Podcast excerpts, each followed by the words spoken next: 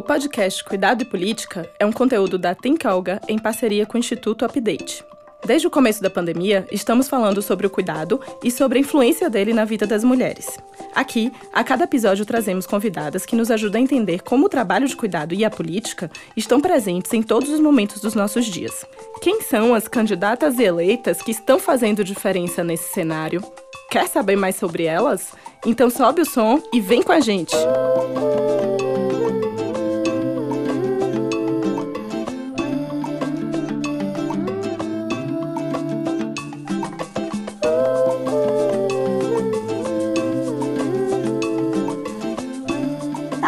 Aumentando esse entendimento de que a política é um lugar de mulher.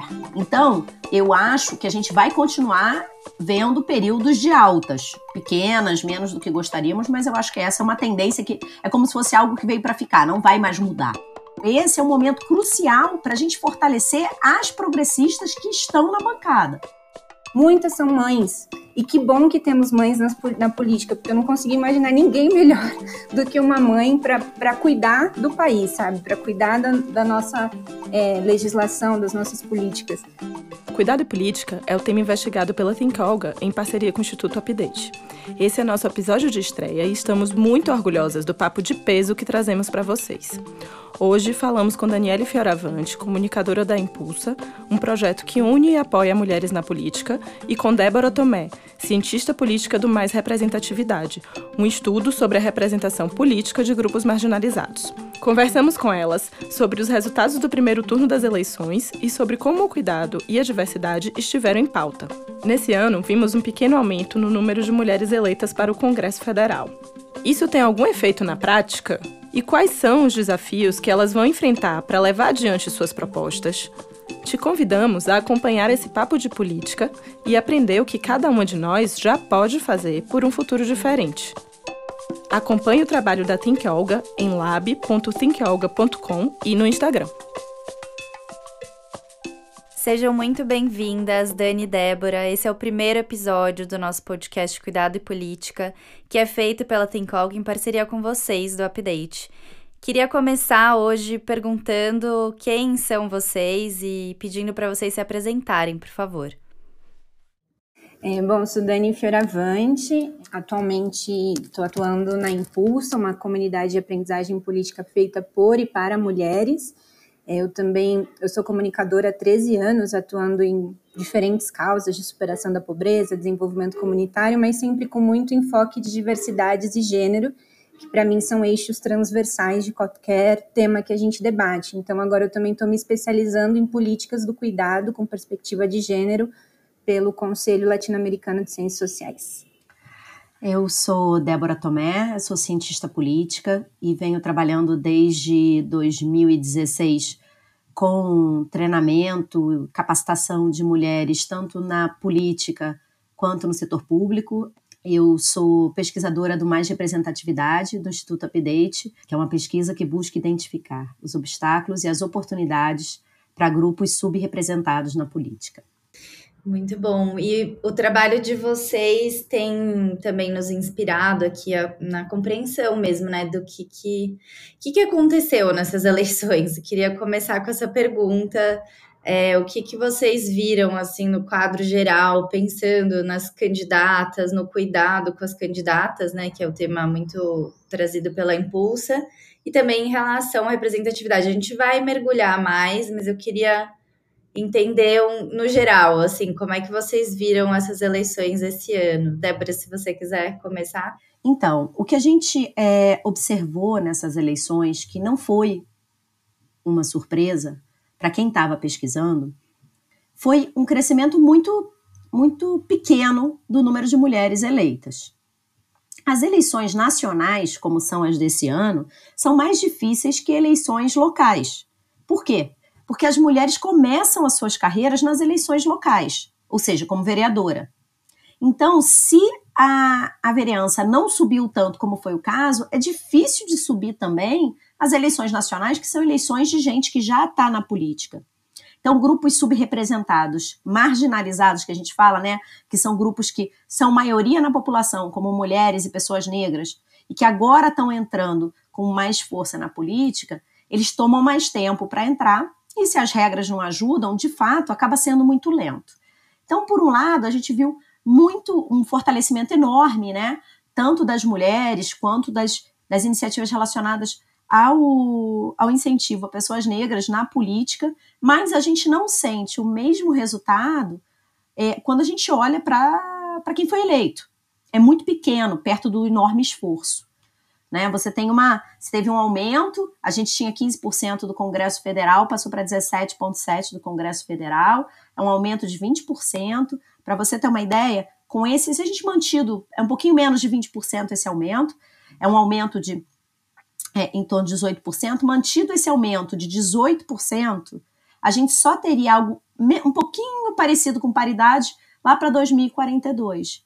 Então, essa foi uma eleição demonstra, mais uma vez, o quanto é difícil a gente eleger novos nomes de grupos subrepresentados. Sim, é, eu acho que a gente vem de um crescimento da tensão né, e da violência política de gênero que deram muito o tom dessas eleições é, e também grupos que estão muito organizados, né? Todas essas denúncias do orçamento secreto, e não à toa é, são os deputados que tiveram mais votos. Então a gente estava lidando com uma luta, acho que muito, muito dura, assim, esse ano.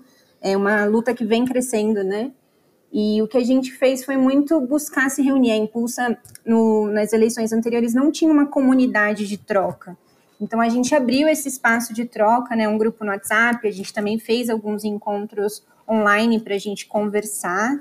É, e eu senti uma necessidade muito grande de acolhimento, porque é um ato de coragem muito grande para uma mulher, especialmente uma mulher negra, uma mulher indígena hoje, é, entrar na política é, tudo vai contra ela naquele lugar e, e, realmente as ameaças são cada vez mais violentas. Então, houve uma necessidade muito grande de acolhimento, de poder trocar, de entender os canais para denunciar. Né? A gente também é o primeiro ano que teve é, a legislação para a gente poder é, criminalizar, né, realmente investigar esses crimes de violência política de gênero. Então, eu vejo que esse cenário deu muito tom e a gente buscou falar de cuidado e pautar cuidado, mas vinha nesse lugar muito de contenção da violência, né? Eu acho que a gente não conseguiu é, levantar a pauta num lugar mais construtivo. Não apareceu uma discussão é, de pauta mesmo, né? Como a criação de um sistema nacional de cuidado. Quando a gente falava de cuidado, era assim, como é que a gente se mantém viva nesse processo e mantém as nossas vivas, porque essas mulheres estão se elegendo para representar um grupo que também sofre uma violência muito grande no cotidiano, né? Então eu acho que isso deu muito o tom e, e o que me enche talvez de esperança para a gente não falar só de violência é perceber que o fazer político desses grupos é realmente muito diferente. Então a gente tinha mulheres de diferentes partidos, é, diferentes regiões do Brasil se acolhendo, se ajudando, trocando todo o tempo. Né? Então, uma mulher que estava trabalhando numa, numa campanha do Espírito Santo, numa super correria, dedicava um tempo a escrever um texto, a acolher, a dar uma sugestão de como lidar com uma situação que outra em Pernambuco estava vivendo, né? Então eu acho que esse fazer político é um fazer político do cuidado também, é, e que me é o que alimenta a minha esperança para a gente seguir também cuidando dessas mulheres e podendo pautar cuidado na política. Muito bom. E como que vocês, né, falando um pouco sobre as dificuldades que essas candidatas, né, indígenas, trans e negras têm para entrarem nessa disputa, né? A gente viu aí pesquisas já mostrando que são, por exemplo, na Câmara de Deputados 64% brancas, 4% indígenas e 32% negras. Então, assim, teve algum aumento e a gente está tendo, né, pela primeira vez, uma, um grupo maior de candidatas indígenas, tem duas mulheres eleitas, né, que são trans, travestis, é, tem algumas leves mudanças, né? Mas vocês chegaram a entender, assim, com elas, quais são as maiores dificuldades que elas têm, assim, nessa, nessa corrida eleitoral clássica, né, que, que elas enfrentam? Olhando para esses resultados, eu acho que a gente tem algumas notícias interessantes. Uma é que tem uma sinalização, a gente está na pesquisa fazendo vários grupos focais, conversando com os eleitores, de que está aumentando esse entendimento de que a política é um lugar de mulher. Também. Então, eu acho que a gente vai continuar vendo períodos de altas, pequenas, menos do que gostaríamos, mas eu acho que essa é uma tendência que é como se fosse algo que veio para ficar, não vai mais mudar. Então, acho que a gente tem isso. As outras boas notícias dessa eleição são, é, é a são relacionadas a essa chegada desses grupos, alguns minorias, outros maiorias subrepresentadas, que a gente sempre faz questão de citar isso, porque quando a gente está falando de grupos, é, quando a gente está falando de indígenas e a gente está falando de pessoas trans, a gente está falando de populações que são minorias, são subrepresentadas também, mas são minorias na população. Quando a gente está falando de mulheres e pessoas negras, a gente está falando de maiorias subrepresentadas. São diferentes as formas da gente fazer essa análise, até porque a forma de você também conseguir incidir nas regras muda. Então, o que, é muito importante? É muito importante a gente, ao olhar para esse, é, para esse quadro, identificar esse aumento, por exemplo, das mulheres negras que saíram de 13 para 29 na bancada. É um aumento muito expressivo, você mais que dobrou. Quando você fala que mulheres brancas são 64%, não é que seja um número bom, mas melhorou muito do que a gente estava vendo, mais do que melhorou a própria presença de mulheres. O que eu acho que tem sempre uma diferença é, muito grande é que você ser de uma minoria ou de uma maioria subrepresentada não quer dizer não nada diz que você tem que ser ou é progressista. Então, a gente sabe disso muitas vezes, é, muitas pessoas desse grupo são ligadas a grupos conservadores. Então, na ciência política, a gente faz uma divisão. A gente fala, quando a gente está falando de presença de mulheres, a gente está falando de representação é, descritiva. E quando a gente está falando de mulheres lutando por mulheres, a gente está falando de representação substantiva. Então, são como se fossem dois diálogos diferentes, mas que eles posicionam é, essas mulheres com muito mais chances de se reelegerem, ou seja, é, quem consegue já ocupar um espaço, isso é que é muito importante, a gente sempre tem em mente, é mais difícil de perder do que uma nova ganhar. Então, é um momento, esse é um momento crucial para a gente fortalecer as progressistas que estão na bancada. É muito, é muito fundamental, porque a teoria já diz que reeleição é muito mais fácil do que eleger um nome novo. Então a gente tem, pensando mesmo na coisa do cuidado, é como a gente vai proteger essas mulheres que estão lá para não abrir mão mais de mulheres. A gente não pode ter uma Manuela Dávila desistindo, uma Áurea Carolina desistindo. A gente não pode se dar o luxo, como mulheres, de expô-las a esse quadro sem o devido cuidado. Eu acho que esse lugar da reeleição vem de um lugar que o partido já entendeu a potência dessas mulheres, né? Então, não à toa a gente tem uma Talíria Petroni entre as mais votadas é, no Rio de Janeiro e todo mundo no Rio falava, e era uma novidade para a gente que uma mulher negra tivesse tantos recursos na campanha. E aí você perguntou sobre a dificuldade é, que elas enfrentaram, e aí, sem dúvidas, no grupo da Impulso, o que mais aparecia é os partidos não investem nas nossas campanhas, né? Então tem uma mudança para a gente fazer dentro dos partidos, para a sociedade também entender como é que funcionam essas estruturas e que não há política e não há representação ou representatividade sem partido, para a gente incidir desde já, pensando também em 2024, nos partidos, né?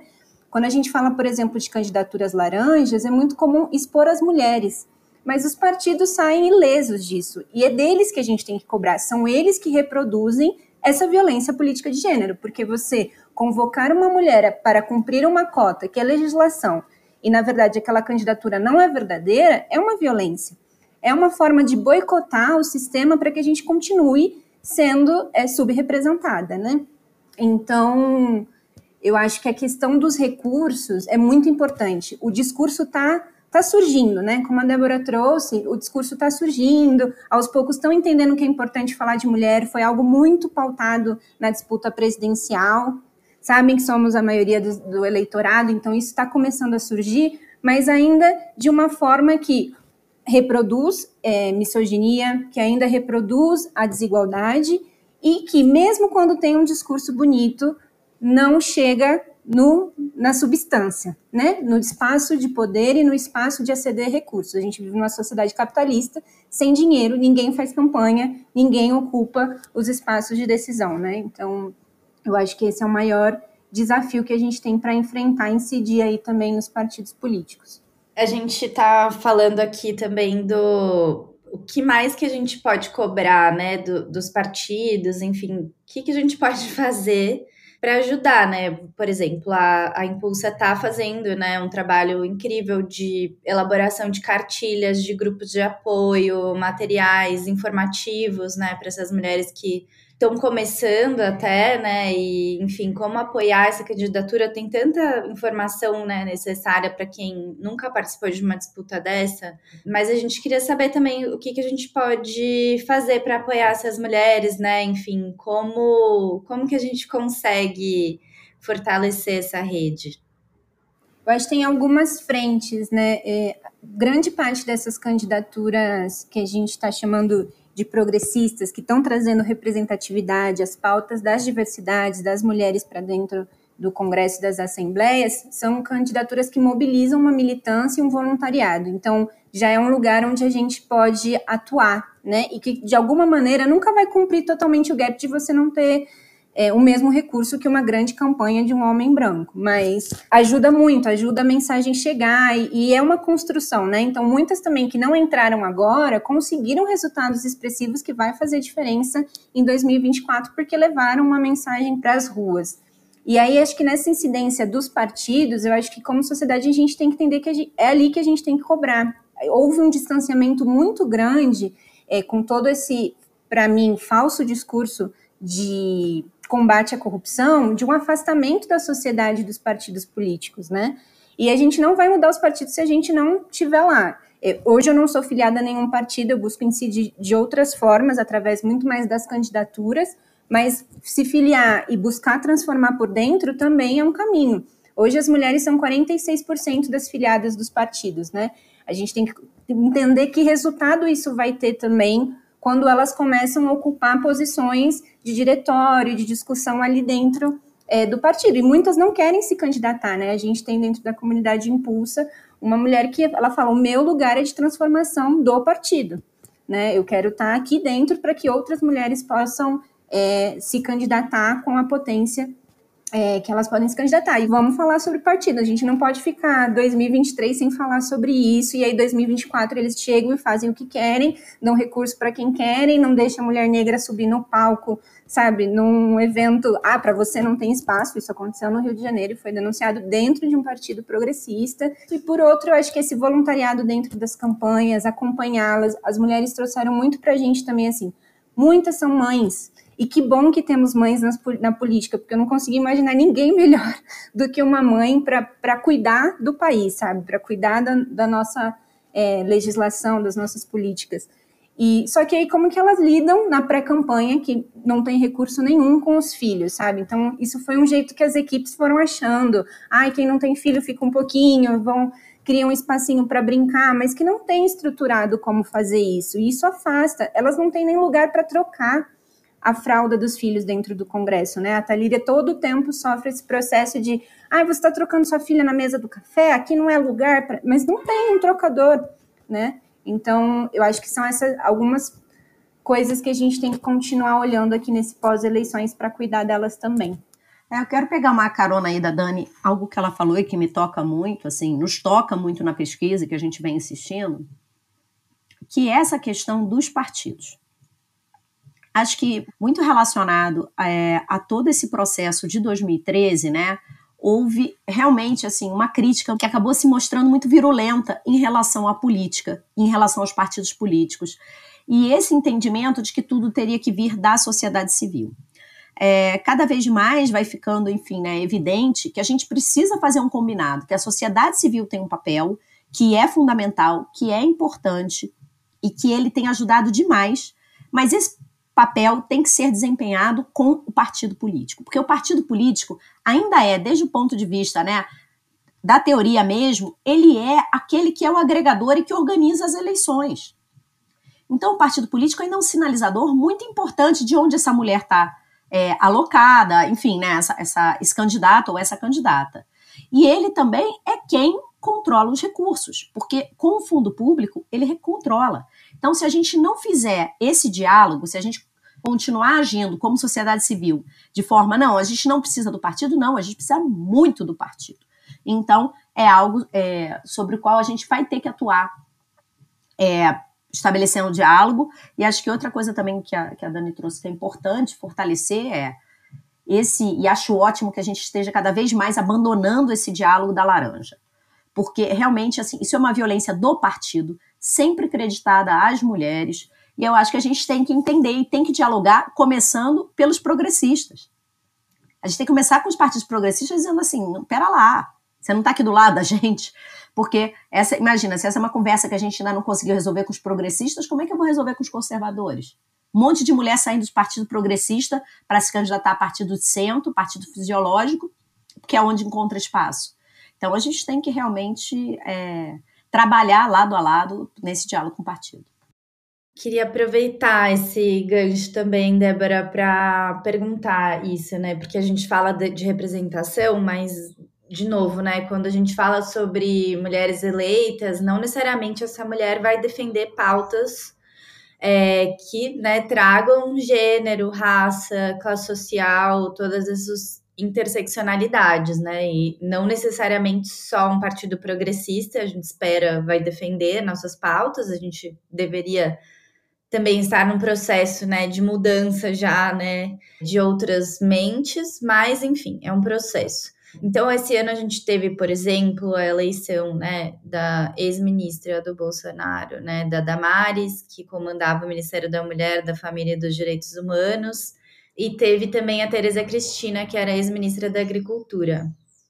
As nossas pautas de cuidado, né, passam muito por a questão, né, dos direitos sexuais e reprodutivos, é, os direitos da população LGBTQIAP+, as demarcações dos territórios indígenas, as leis que concernem a preservação da natureza, as mães solo e famílias, né, que foram muito desamparadas durante a pandemia, né, boa parte mulheres negras que não são constituídas por famílias que a Damares, por exemplo, defende, né, famílias que são bem homogêneas e normativas, né, que é um pai, uma mãe e seus filhos e muitas vezes a mãe ocupando todo o trabalho de cuidado, né, aquela questão bem tradicional, enquanto o pai é o provedor ou é aquela pessoa que sai. Enfim, né? Uma família que a gente sabe que não representa a maior parte das famílias no Brasil. Então, como que a gente pode, né, trazer essas pautas e como que vocês veem essa questão da representação enquanto diversidade, né? A importância dessas outras pautas qual vai ser né, a função dessas mulheres que foram eleitas, né, das poucas mulheres indígenas, mulheres trans que estão lá, e como que vocês veem a projeção né, para as próximas eleições, pensando que já temos um pequeno aumento, né, enfim, para as próximas, né, para o futuro? Olha, Amanda, são três perguntas aí. Vou começar com uma. Então, assim, também vou fazer aqui um, um backstage, mas vocês fiquem absolutamente à vontade eu tenho uma postura bastante conservadora nisso, que é o seguinte: eu adoraria, bastante vontade de não usar, que eu estou dizendo assim, né? Eu adoraria que o mundo feito, fosse feito de mulheres como eu, progressistas, a favor do aborto 12 semanas, tararé. Não é. O Brasil não é. Não existe consenso. Nem perto disso. Aliás, ao contrário, a maioria da população é conservadora. A gente, não sei se você chegou a ver a última pesquisa do eu, eu defendo, eu pessoalmente defendo, faço militância para o aborto. Mas se você for ver as últimas pesquisas, você tem um pequeno aumento, mas com o volume de gente religiosa que a gente tem, a agenda de direitos sexuais reprodutivos fica toda parada. Porque o pessoal não deixa as pessoas. Com o aumento da religião, você tem inversamente, na verdade, diretamente proporcional ao aumento à rejeição aos direitos sexuais e reprodutivos. Então, aí por isso que eu falei aquilo lá no começo de representação descritiva e representação substantiva. Quando a gente está falando de descritiva, se a gente tivesse uma bancada de 50% de mulheres conservadoras, a gente já está falando: olha que incrível, temos paridade. Não que eu estivesse falando isso, mas isso ia estar, tá, numericamente tem lá. A gente tem que pensar assim: se a gente quer investir mais em poucas candidaturas de mulheres progressistas para fortalecer essa bancada. E eu acho que tem uma outra notícia que é muito importante dessa bancada também, que é o aumento proporcional das mulheres dentro dos partidos de esquerda. Então, o pessoal tem uma bancada majoritariamente feminina, o pessoal que aumentou sua presença na Câmara tem uma bancada majoritariamente feminina, o PT, que aumentou também é, sua presença, ele tem uma bancada com mais mulheres, está chegando quase a 20%, e era em torno de 15%, aumenta muito pouquinho, mas você tem um aumento das esquerdas, das mulheres das esquerdas nesse, nessa, nessa bancada. O problema é o seguinte: a gente achava, até o governo Bolsonaro, que alguns consensos, consensos mínimos existiam. Nesse consenso, por exemplo, estava o entendimento de que existia a categoria direitos humanos, que pode parecer uma categoria super vasta, mas mais ou menos todo mundo entendia aquilo ali, né? Você não pode matar um, uma, uma pessoa que cometeu um crime. Aí, com o bolsonarismo crescendo, com a chegada do Bolsonaro, nem isso mais é um consenso. A gente tá, tá faltando, né? Estão faltando consensos mínimos de sociabilidade entre pessoas que pensem diferente. Então, isso não é fácil. Agora, a importância da gente ter esses vários grupos, aí já respondendo a outra pergunta, dentro da bancada, é porque eles vão ter que servir, como vem servindo nos últimas, nas últimas legislaturas, para a contenção. Que é o quê? Assim, sendo muito clara, se a gente tem esse Congresso, se o Bolsonaro se elege, e a gente junta os dois, o momento de baixa popularidade do Bolsonaro, ele pode tirar da cartola o aborto legal. Isso passa assim, ó, ali. Então, a gente vai a gente vai ter que fortalecer, né? A gente está aqui fora, a sociedade civil vai ter que fortalecer, por isso eu estou enfatizando isso, é hora de trabalhar com as eleitas. A gente tá, tem que trabalhar agora com as eleitas. Trabalhar muito com essas mulheres eleitas, porque elas vão ter que ter muita força, as progressistas que eu estou falando, né? Para fazer essa contenção. contenção. É, é do jogo, faz parte, é da lógica da política, mas é algo que a gente que a gente vai ter que fazer porque realmente é um momento é, muito particular de um congresso todo conservador. Todo não, mas muito conservador, né? Sim, é, a gente também tem discutido muito é, sobre esse lugar da paridade, né? E aprendendo com outros países da América Latina que conquistaram a paridade e não chegaram no objetivo, né? Então, quando a gente vê um caso que, que é icônico, mas não é único, da Damares como ministra da Mulher, que gasta menos de 50% dos recursos da pasta, né? O que não é uma economia, uma otimização do dinheiro, não, é jogar as políticas públicas ao vento e deixar essas mulheres, essas políticas, sem o recurso para ser realizada. Então, quando a gente tem alguém que está atacando os direitos das mulheres, indo contra é, se elegendo, sendo uma mulher, a gente tem que tomar muito cuidado com o discurso da paridade, né? Eu acho que ele pode ser um caminho possível, um debate importante, mas ele não pode ser o nosso objetivo, porque não é ele que vai resolver os nossos problemas. A gente, como a Débora falou, vive num país conservador, a gente precisa entender o significado dessa palavra e disputá-la também, porque para mim a Damares não tem nada de conservadora se for ver, sem, sem falar no sentido político, falar no sentido mais subjetivo do que vai ressoar nas famílias brasileiras. As famílias brasileiras entendem o conservadorismo como uma forma até de cuidado, de manutenção de valores, mas essa pessoa está atacando outras famílias, outras formas de viver, né? A Tereza Cristina, quando ela não permite que a demarcação dos territórios é, indígenas aconteça, ela não está conservando a natureza, não está conservando as famílias indígenas, as comunidades indígenas. Então, é, a Eliane Brum escreveu um texto bem importante para a gente pensar como essa palavra também tem que ser disputada hoje no Brasil, porque tá tudo bem você ter os seus valores, você ter a sua religião, mas quando você usa isso para destruir o outro, ao ponto da gente chegar nesse não mínimos, como a Débora falou, de que matar alguém pela sua opinião tá ok, isso não pode ser chamado de conservadorismo. Isso é, isso é violência, sabe? Isso é, é ódio, né? Então, eu acho que tem um, um outro lugar surgindo que a gente vai ter que disputar, muito por, pelo lugar de que a gente não tem educação política no Brasil, a gente não tem essa educação nas escolas, e isso, obviamente, o, o, nível de, de debate só reduziu nos últimos anos, mas a gente precisa fazer uma construção diária de diálogo e de, de explicar o que, que é democracia. A democracia ela é, um, ela é um conceito muito subjetivo na cabeça das brasileiras e dos brasileiros, né? Por isso que eu também tenho falado muito, inspirada na, na filósofa João Toronto, da democracia do cuidado. Como falar de cuidado ajuda a gente a tangibilizar a democracia, porque não existe democracia num país onde nem todo mundo tem o que comer, nem todo mundo tem creche para deixar o seu filho ir trabalhar.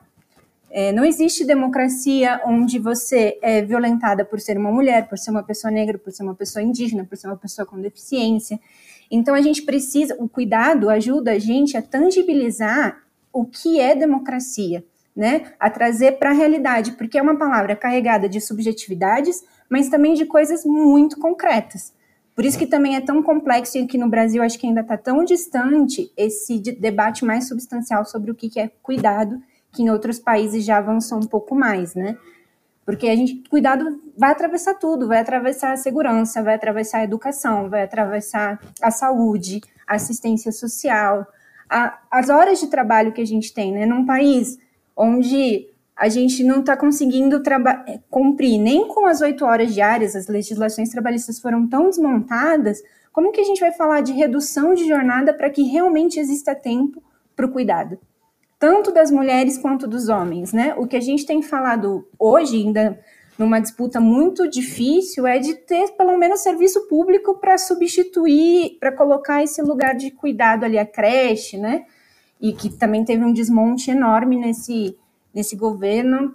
E já tinha tido uma redução de 80% né, do investimento para construção de creches, e agora, para o ano que vem, está previsto uma redução ainda maior. Então, é isso, o, debate está muito ainda na contenção do que na construção da pauta, mas eu acho que vai passar pela educação política, porque senão a gente não vai voltar a ter mínimos, né? A gente não vai voltar a construir esses mínimos, esses consensos, porque um lado da população que se identifica como conservadora ainda não entende como isso está sendo usado por esses políticos que estão sendo che estão chegando ao poder com esse discurso. Muito bom, Dani. Pensando para a gente já ir encerrando aqui, né? Acho que daria para a gente fazer muitos episódios, na verdade, para tratar desse tema, né, de política e cuidado e representação, é, representatividade. E aí eu queria encerrar pensando um pouco nessa onda, né, de educação política, né? Onde que a gente pode se informar para começar, se quiserem contar um pouco o trabalho de vocês. Mas como que vocês pensam em fazer isso, né? Vocês estão aí em instituições, mas a gente entende que é um trabalho que, não, é, que também é coletivo, né? Que também demanda muita articulação, muita conversa, muito diálogo e num momento, né, que as pessoas parecem um pouco cansadas, mas eu acho que é, depois do que a gente viu nos últimos anos, né? A gente entendeu que sozinho ninguém faz nada, né? Então, como que a gente pode começar né, a se educar politicamente? E que outras que outros espaços, né, vocês veem para que isso possa avançar aqui no Brasil, né? Poxa, aí, aí você me pede para fazer publi. Não, eu acabei de lançar um livro para criança sobre de educação política, né? Eu acabei de lançar um livro junto com um professor de ciência política, o Lúcio Renal, professor da UNB, que chama Dicionário Fácil das Coisas Difíceis, no qual a gente trabalha é, os conceitos, entre eles, Dani, tá? Democracia, é, ditadura, partido político, eleições porque eu acho que a gente está vivendo esse momento em que as pessoas estão demandando. A gente tem um grupo que não participava tão ativamente da política que está entrando. E esse grupo é, é, quase como se fosse aquela lógica da nova classe C, que a gente falou muito no, do, nos anos do governo, dos governos do PT. São pessoas que não eram tão interessadas em política e elas passam a estar interessadas em política. E esses grupos estão caindo na política, muitas vezes via igreja evangélica. A gente tem, é, via igrejas em geral, né? A gente tem identificado isso até nos grupos focais que a gente está fazendo no Mais Representatividade. Então, é, você chega num assunto e te dão aquelas informações sobre aquele assunto. Então, o que a gente está tentando, e no livro a gente até tenta fazer também um pouco disso, que é propor assim: vamos, vamos fazer esse pacto mínimo democrático aqui, vamos combinar todo mundo que é democracia Vamos combinar todo mundo que eleição a gente respeita o resultado? Né? Assim, e tem, tem uma coisa que é muito incrível, assim, talvez a, a Dani compartilhe. Política é um bicho muito apaixonante, então ninguém cansa. A gente continua, tá? Eu tô desde domingo aqui trabalhando sem parar, resfriada, a gente vai indo, vai indo, vai indo. Porque realmente, é, por um lado, é difícil você ter aquilo que eu estava falando, né? Eu concordo que em alguns casos a gente pode entender e começar a falar, gente, isso é violência, isso não é minha opinião, sua opinião, isso é violência. Mas em outros casos a gente está em construção. Então eu acho que as pessoas que, é, que querem se informar, o mais importante é ir nos sites seguros. O próprio TSE, hoje em dia, que é um órgão é, que o Brasil tem super especial, ele tem feito esse esforço de informar as pessoas, informar sobre as regras, informar o que é partido, é, não ir só no Google, né? O que é partido? O que é nananã? Porque isso, gente, qualquer pesquisa que vem assim, é aquela história, né? Você vai olhar ali no Google, se você olhar, vai descobrir que leite com manga mata em 10 horas. Então, assim, tem mil coisas que o Google vai te dizer. Se você está com a coceira no olho, pode ser um câncer terminal. Então, a gente tem que tomar cuidado com o que vai ler no Google, mas ir, por exemplo, no site do TSE é importante. Quem quiser ler também a pesquisa aí, porque ela é mais técnica, né? Mas assim, se alguém for mais especialista, a pesquisa mais representatividade 1, que já está publicada, ela foi publicada em 21, ela a gente explica muito desse terreno, como é que funciona, não da funcionalidade do sistema, mas a gente explica como estão esses grupos subrepresentados. Então a gente tem visto uma demanda cada vez maior das pessoas por esse tema e elas sendo introduzidas no tema de uma maneira um pouco torta. Então é necessário mesmo é, que os agentes, os atores da sociedade civil entrem cada vez mais é, nessa disputa, né? Assim, de apresentar aqui está o tema, é assim que a gente trabalha, para isso serve um partido. E por aí vai, né? A gente, assim, a gente atuou muito, eu acho, até agora, muito junto dos candidatos. E candidatas, né? Principalmente candidatas. Agora eu acho que é a hora da gente perceber que a gente precisa de uma ação ainda mais forte com o eleitorado. E é, é, nesse, é com esse eleitorado que a gente vai ter que dialogar cada vez mais. Sem falar nas eleitas, que essa eu já mencionei bastante. Débora, fiquei até emocionada de te ouvir, porque eu acho que eu sou quem eu sou e estou aqui debatendo política hoje com vocês, porque quando eu tinha 12 anos, uma professora de história me deu um livro que chamava Cidadania para Principiantes. E esse livro mudou a minha vida. Eu não conseguia mais parar de falar de política e de querer arrumar o bairro, a escola, entender que eu tinha direitos e deveres, o que era a Constituição. É, então, como essas coisas realmente impactam, acho que a gente às vezes não consegue nem mensurar o impacto que tem a informação e ir pensando, desdobrando essa informação. Comunicação também é repetir, repetir de diferentes formas. Um formato vai atuar numa pessoa, outro formato em outra. Se a gente pode aprender algo é, com o que aconteceu nesse fenômeno da fake news e do bolsonarismo, é porque eles usaram a comunicação a favor deles, a repetição, né? Eu acho que o Update vem fazendo iniciativas muito interessantes, né? Como mais representatividade tem vários desdobramentos. Então, se você quer ler uma pesquisa mais densa, se informar mais, tem, mas a gente faz rios a partir daquilo e comunica uma partezinha, aquilo vai tocando um, um outro grupo. É, também na pesquisa que fizeram eleitas, saiu um documentário com a participação da Anitta, uma linguagem super fácil.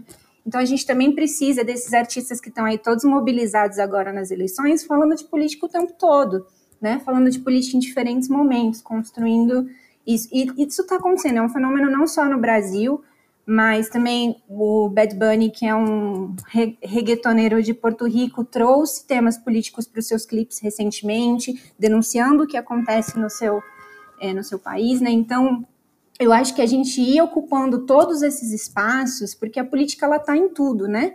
Ela está na música que a gente escuta, ainda que ela não esteja falando de política, ela só é permitida e está ali porque a gente vive numa democracia que não está proibindo que um tipo de música seja tocada. Então, é, eu acho que é por esse caminho e na impulso que a gente tem feito e que eu sou muito apaixonada é trazer vozes vozes de mulheres plurais para falar sobre política, porque aí cada uma vai ter um jeito de explicar. E a gente vai chegando em mulheres diversas também, né? Então, agora antes das eleições, a gente abriu uma trilha de aprendizagem através de edital. Então, a gente também financiou, porque, como eu falei, já que vivemos numa sociedade capitalista, o recurso é importante, a gente pagou para que mulheres diversas que entendem de política, que estudam política, explicassem o que é esquerda e direita, o que é presidencialismo, o que é democracia representativa, é, o que são candidaturas laranjas. Então, foram essas vozes que formaram, por isso que a gente quer muito, cada vez mais, ser uma comunidade mesmo. Bom, queria agradecer muito demais a Dani e a Débora pelo tempo, pelo trabalho que vocês têm feito. Vocês nos inspiram muito e nos trouxeram uma aula de política hoje. É, eu espero que, que a gente consiga colocar em ação. Seguimos juntas aqui nessa parceria para que a gente consiga trabalhar para reverter um pouco dessa desinformação que tem sido né, a grande toada, assim, né, quando a gente pensa em política no Brasil nos últimos anos. Então, agradeço de novo a participação e seguimos.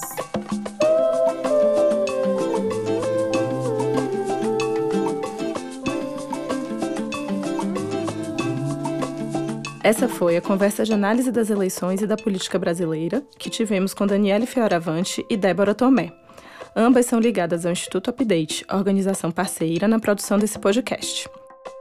No próximo episódio, vamos conversar com Marina Elou, reeleita deputada estadual em São Paulo pela Rede Sustentabilidade, com mais de 80 mil votos.